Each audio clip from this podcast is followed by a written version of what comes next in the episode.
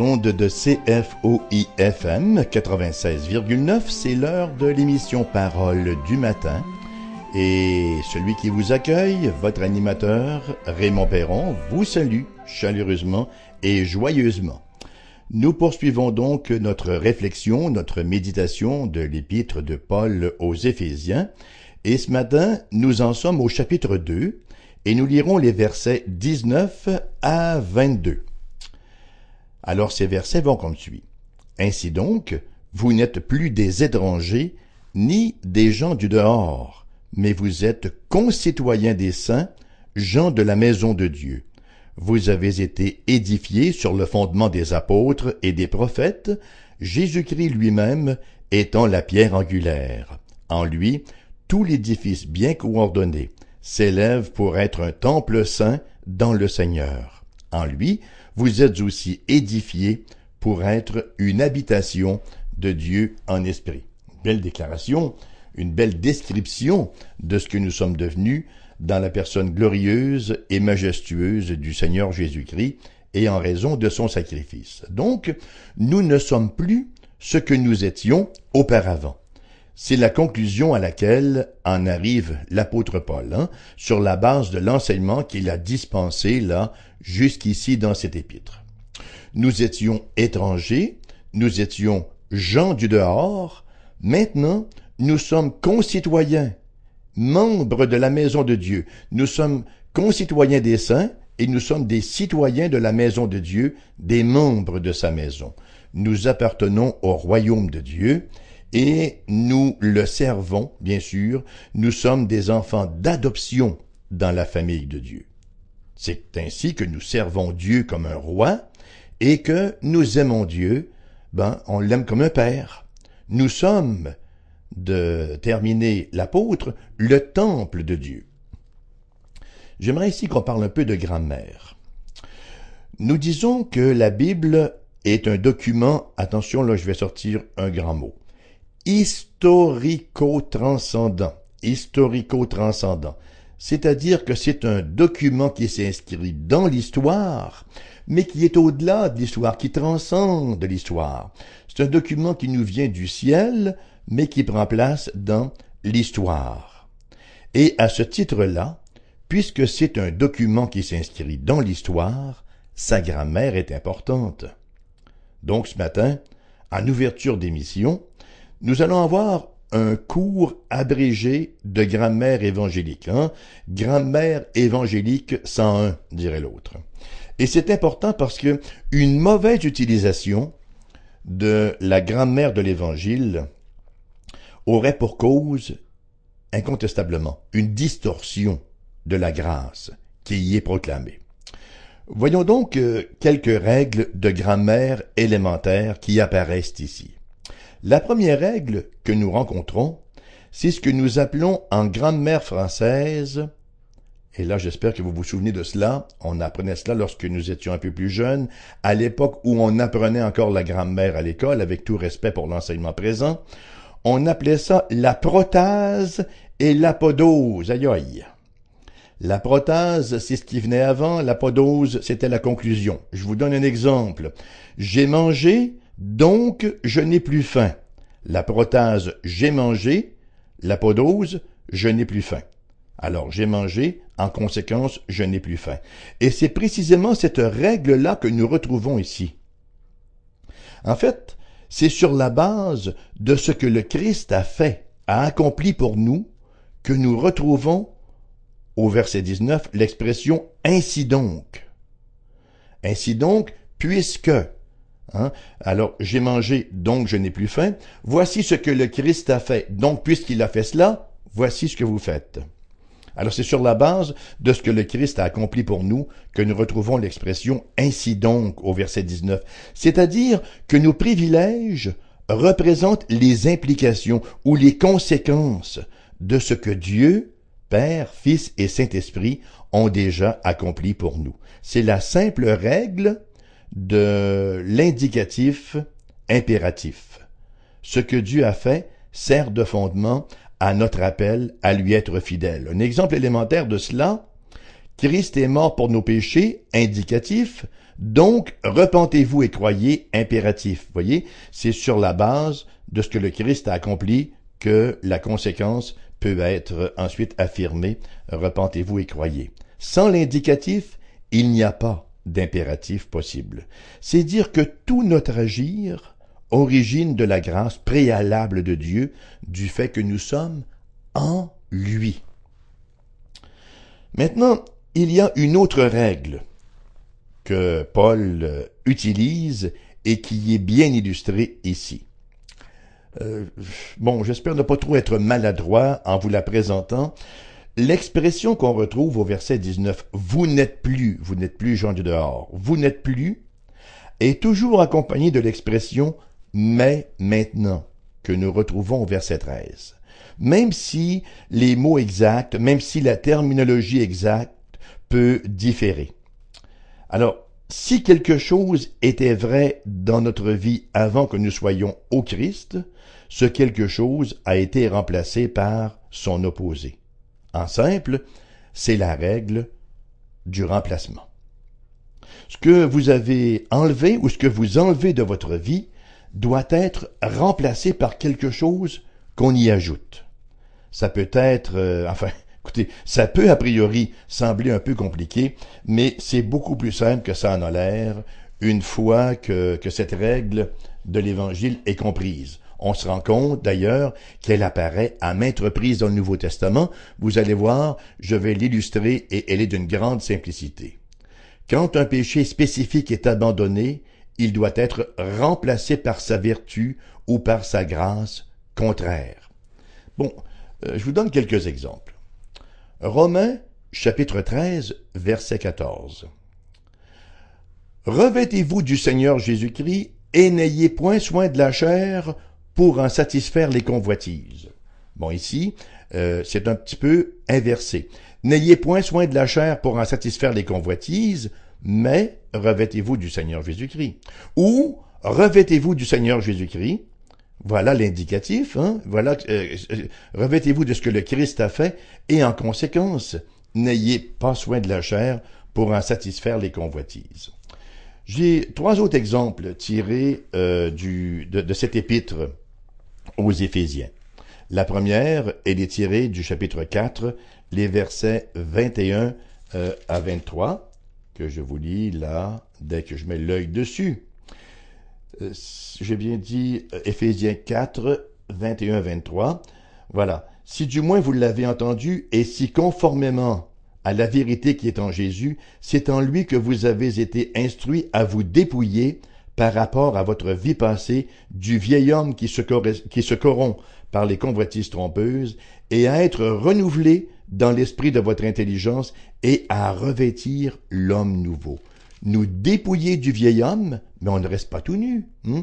On se revêt de l'homme nouveau. La règle du remplacement. On remplace quelque chose qu'on enlève par quelque chose qu'on ajoute. Et dans ce même chapitre au verset 28, le chapitre 4 d'Éphésiens verset 28, que celui qui dérobait ne dérobe plus, mais plutôt qu'il travaille en faisant de ses mains ce qui est bien pour avoir de quoi donner à celui qui est dans le besoin. Je pense que c'est un très très bel exemple. La Bible ne se contente pas de dire que celui qui dérobait ne dérobe plus. OK, je, je suis correct maintenant, j'ai cessé de dérober. Non, ce n'est pas tout. Il y a la règle du remplacement. Ce n'est pas tout d'enlever, il faut remplacer par quelque chose d'autre. Après tout, euh, le voleur n'est pas constamment en train, de, voler. Il peut être entre deux vols. Hein. Et pendant qu'il est entre deux vols, il ne dérobe plus. Maintenant, il recommence à dérober.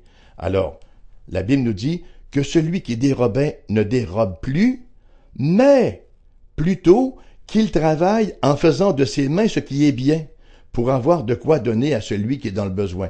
Non seulement il ne dérobe plus, mais maintenant il travaille et il donne aux autres. Non seulement il ne prive plus les autres de leurs biens, mais il les fait jouir de son propre bien. La règle de remplacement. Une vie centrée sur l'Évangile s'érige sur le plan de l'Évangile. Ainsi, la mort du vieil homme charnel est inséparable et conduit toujours à la croissance de l'homme nouveau. Alors on voit que la foi chrétienne, ce n'est pas seulement, comme on dit en anglais, une liste de, de, de, and don'ts. Hein? C'est quelque chose qui prend place sur une réalité qui a été opérée en Christ et qui fait qu'il y a une transformation qui s'opère. C'est ce principe que Paul met ici de l'avant euh, au verset 19 ayant perdu, euh, pardon, nous sommes au, au, chapitre 2, voilà, verset 19 du chapitre 2. Ainsi donc, vous n'êtes plus des étrangers ni des gens du dehors, mais vous êtes des concitoyens des saints, gens de la maison de Dieu. On ne demeure pas des apatrides. On n'est plus des gens du dehors, mais on est maintenant des gens du dedans. On est des concitoyens des saints. Nous ne sommes plus ce que nous étions avant. Cependant, la vie chrétienne implique plus que cela. Euh, nous sommes citoyens du royaume de Dieu et membres de sa famille. Auparavant, nous étions morts spirituellement, nous étions esclaves de Satan, du monde, de la chair, et nous étions par nature, nous dit effectivement ce même chapitre 2, des enfants de colère, des, des gens séparés de Dieu, des étrangers, des apatrides. Maintenant, notre nouvelle identité nous apporte une sécurité. Elle nous dit, nous appartenons. Et notre nouvelle identité nous apporte non seulement une sécurité, mais nous transforme. Nous vivons comme des citoyens et comme des fils, non plus comme des étrangers et comme des orphelins. Dans un monde où les gens, hein, jeunes et moins jeunes, ont perdu le sens d'appartenance, ont perdu le sens de direction dans la vie, l'évangile du Christ est une bonne nouvelle, en effet. Et Paul attire notre attention sur trois caractéristiques de la maison de Dieu. Il nous parle dans un premier temps de son fondement, deuxièmement de sa croissance continue pour former un temple, et troisièmement du fait qu'elle est une habitation de Dieu par l'Esprit. D'abord, relisons ensemble le verset 20 vous avez été édifiés sur le fondement des apôtres et des prophètes, Jésus-Christ lui-même étant la pierre angulaire. Les apôtres et les prophètes comptent pour rien sans Jésus-Christ.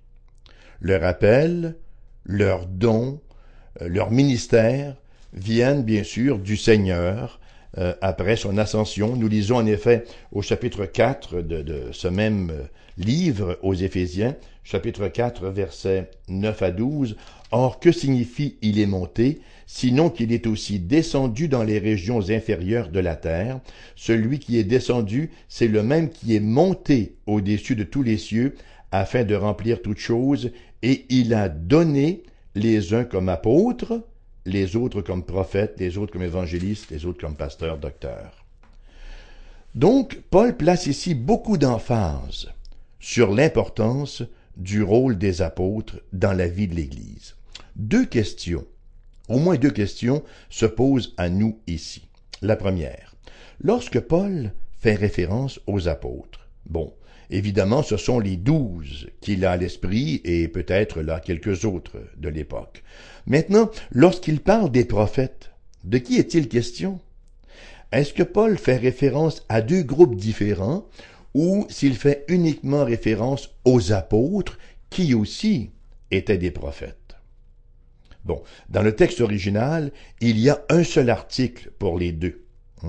Euh, bâti, vous avez été euh, fondé, euh, vous avez été érigé sur le fondement des apôtres et prophètes, lirait-on littéralement au verset 20. Cela pourrait indiquer, en effet, que Paul fait référence aux mêmes personnes qui sont à la fois apôtres et prophètes. Par contre, comme nous l'avons lu, au chapitre 4, verset 11, nous avons le même ordre, apôtres et prophètes, mais ici il y a une distinction de fait entre les deux distinction de fait entre les deux. Il a donné les uns comme apôtres, les autres comme prophètes. Il s'agit donc fort vraisemblablement de deux groupes différents, les apôtres établis par le Seigneur, malgré qu'ils aient été aussi prophètes, hein, qu'ils aient été porteurs de la révélation divine, et aussi d'autres, un autre groupe qui était prophète dans les églises de cette période. La deuxième question maintenant qui, euh, qui se présente à nous, c'est dans quel sens peut-on parler d'Église édifiée sur le fondement des apôtres et des prophètes, alors qu'ailleurs dans l'Écriture, Paul parle de Jésus-Christ comme unique fondement? Nous lisons en effet dans 1 Corinthiens chapitre 3 verset 11, car personne ne peut poser un autre fondement que celui qui a été posé, savoir Jésus-Christ. Bon, écoutez, c'est un fait que Jésus est véritablement le fondement, comme nous l'avons vu d'ailleurs lors de notre étude euh, du livre de Matthieu chapitre 16 verset 18. Mais il est aussi vrai que les apôtres et les prophètes sont le fondement dans le sens que leur renseignement est concentré sur le Christ. Ils nous parlent du Christ, ils ne posent pas un autre fondement que celui du Christ. Ils nous rapportent les paroles et l'agir du Christ selon ce que le Seigneur lui-même leur avait promis. Vous recevrez le Saint-Esprit, hein, et le Saint-Esprit vous rappellera toutes choses lorsque le Seigneur avait comme but de mettre par écrit, d'inscripturer, de mettre par écrit euh, sa révélation afin qu'elle demeure objective. Les apôtres, il va sans dire, n'ont pas participé à l'œuvre expiatoire du Christ, cependant qu'il leur a été confié un rôle pionnier dans l'édification de l'Église, et c'est ce que nous voulons dire lorsque nous parlons de l'Église apostolique. Ainsi, l'Église ne peut s'ériger sur la tradition ou sur quelque autre autorité que celle des apôtres qui nous ont transmis l'enseignement du Seigneur Jésus-Christ.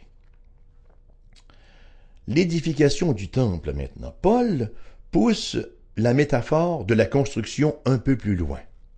Ce n'est pas une maison ordinaire, ce n'est pas une simple maison là, un simple building, dirait-on, que Dieu est en train de construire, mais il est en train de construire un temple saint, nous dit le verset 21.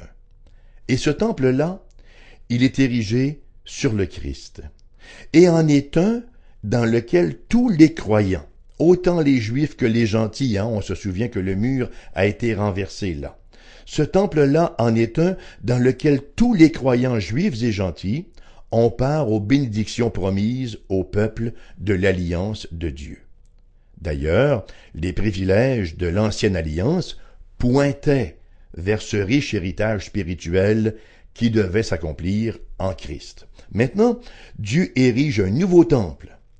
Il érige un nouveau temple, et ce n'est pas un temple physique, comme celui de Jérusalem, mais c'est un temple, comment dire, un temple international.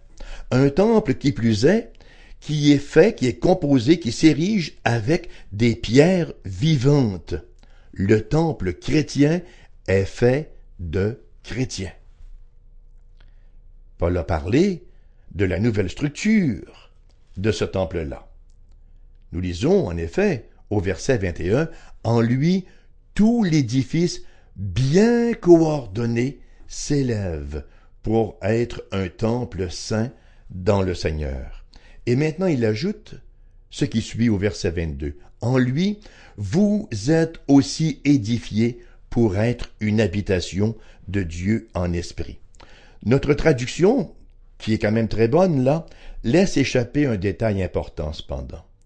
Dans le texte grec original, il y a une petite particule, la petite particule, le petit mot soun, qui veut dire avec ou qui veut dire ensemble, qui précède les verbes. De sorte qu'on devrait ainsi lire littéralement, on devrait traduire littéralement les versets 21 et 22 de la sorte. En lui, tout l'édifice coordonné s'élève ensemble pour être un temple saint dans le Seigneur. En lui, vous êtes aussi édifiés ensemble pour être une habitation de Dieu en esprit.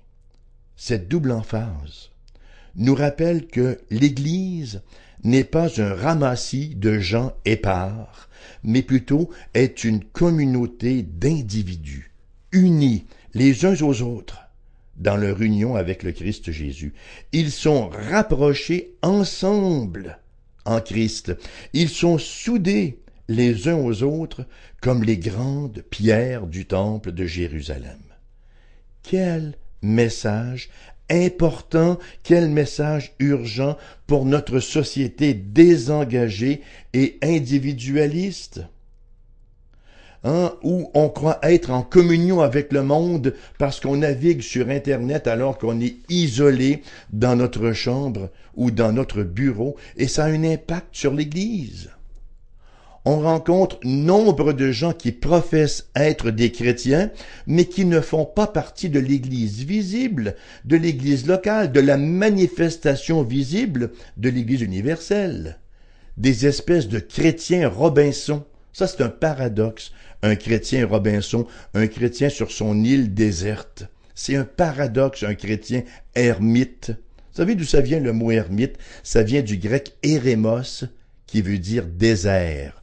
Un pseudo-chrétien ermite, c'est quelqu'un qui passe son temps dans le désert. Vous ne verrez pas beaucoup de fruits, vous ne verrez pas beaucoup de végétation spirituelle dans sa vie, parce qu'il est un ermite, il est désertique, c'est aride, oh, peut-être un cactus ça et là. Et vous l'entendrez toujours regimber, rechigner, critiquer, plutôt que de produire les fruits de la louange et du contentement en Jésus-Christ. Nous avons ici, chers amis, une très belle image de ce qu'est l'Église, érigée avec des pierres vivantes. Si nous prenons l'image, la métaphore que Paul prend, il prend en exemple le temple physique de Jérusalem, qui est érigé, qui est construit de pierres. Et ces pierres-là, bien sûr, sont venues aux maçons Hmm? sont venus à celui qui taillait la pierre, il les a pesées et il a donné à chacune des pierres la forme qu'elle devait prendre pour bien s'amalgamer avec les autres afin de former un édifice bien coordonné. Imaginez un peu si ces pierres avaient une voix. On les aurait entendues parfois crier alors que le maçon passe le ciseau pour leur donner forme alors qu'il passe sur elles l'instrument de polissage. Ben, il en va de même du maçon divin dans la construction de son temple que nous sommes. Dans le processus de sanctification et de perfectionnement, on vient à lui comme des pierres à l'état brut, et c'est lui qui nous travaille, c'est lui qui nous façonne. Souvenons-nous de ce que nous avons vu là dans les versets précédents, car nous sommes son ouvrage, nous sommes son poéma, nous sommes son œuvre d'art. Voilà donc l'œuvre du Christ. Le Christ en train de bâtir l'Église, cette Église contre laquelle les portes du séjour des morts ne seront prévaloir cette Église qui va persévérer, qui va persister contre vents et marées. Il vient lui-même par son esprit y habiter. Et il lui a, enfin, il lui a démontré tellement de, d'amour. Par le biais de cette construction qu'il est à peaufiner, il démontre sa grande sagesse. Vous savez, on ne réalise pas toujours l'importance de l'Église du Christ pour le Christ. Il faut nous rappeler que le Christ a tellement aimé l'Église qu'il s'est donné lui-même pour elle. Que nous puissions, si nous sommes à Christ, montrer minimalement un peu de cet amour que le Christ a pour son Église. Et vous savez que c'est par le biais de cette Église-là L'Église du Seigneur Jésus-Christ, c'est son canal de communication unique. Le Seigneur communique par l'Église. L'Église qui est le fondement, la colonne de la vérité. C'est par l'Église que la vérité est canalisée. C'est par l'Église que le Seigneur révèle ses attributs, qui manifeste sa grande miséricorde, bien sûr dans sa révélation générale, mais en termes de révélation spéciale. Regardez ce que nous dit le chapitre 3 d'Éphésiens et le verset 10. Euh, enfin, pour une meilleure compréhension, peut-être euh, nous allons commencer à lire le verset 8. C'est une portion d'écriture que nous allons voir lors de notre prochaine émission, mais nous allons commencer un tout petit peu à le voir aujourd'hui. À moi qui suis le moindre de tous les saints, de dire Paul, cette grâce a été accordée d'annoncer aux païens les richesses incompréhensibles de Christ et de mettre en lumière le moyen de faire connaître le mystère caché de toute éternité en Dieu et qui a, qui a créé toute chose. C'est pourquoi, écoutez bien, c'est pourquoi les dominations et les autorités dans les lieux célestes connaissent aujourd'hui par l'Église la sagesse infiniment variée de Dieu, selon le dessein éternel qu'il a mis à exécution par Jésus-Christ notre Seigneur. Par l'Église, le Seigneur démontre, manifeste sa sagesse infiniment variée. Et c'est cela que nous allons voir, si le Seigneur le permet, lors de notre prochaine émission, alors que nous entamerons le chapitre 3 de cet épître de Paul aux Éphésiens. Voilà pour ce matin. Je vous souhaite une journée euh, bien agréable, une journée à l'antenne de CFOI-FM, le fort de la foi, à Québec, la voix de la foi.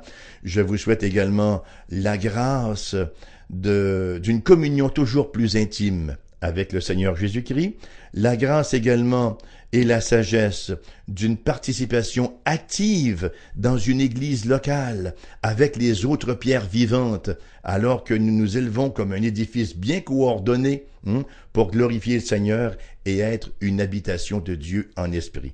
Je vous rappelle que nous vous revenons en rediffusion à 14 heures cet après-midi. Je vous rappelle également les différentes façons d'entrer en communication avec nous, soit par le téléphone au 88 688 0506. Vous allez bien sûr vous buter à notre boîte vocale. Veuillez laisser votre message. Si vous désirez qu'on vous rappelle, ben, vous n'avez qu'à nous le signaler et à nous laisser votre coordonnée. Nous le ferons avec grand plaisir. Vous pouvez également utiliser Internet, le www.cfoi-fm.com et là vous êtes sur notre site. Vous avez plusieurs liens. Si vous désirez aller sur celui de la station radio, ben vous allez sous radiodiffusion et vous allez y voir notre adresse courriel. Vous pouvez également nous écrire à ERBQ, casier postal 40088 casier postal 40088 Québec QC, G comme dans Gaston, 1H, G1H, 2S comme dans Simon, 5, G1H, 2S, 5. Que la grâce du Seigneur vous accompagne dans quelques instants. Donc, nous aurons le live track avec euh, Dr. Chuck Swindle, suivi de l'émission Parole originale avec Pascal Denot et à 10 heures l'émission Foi et vie réformée avec le pasteur Éric Kayaya. À la prochaine.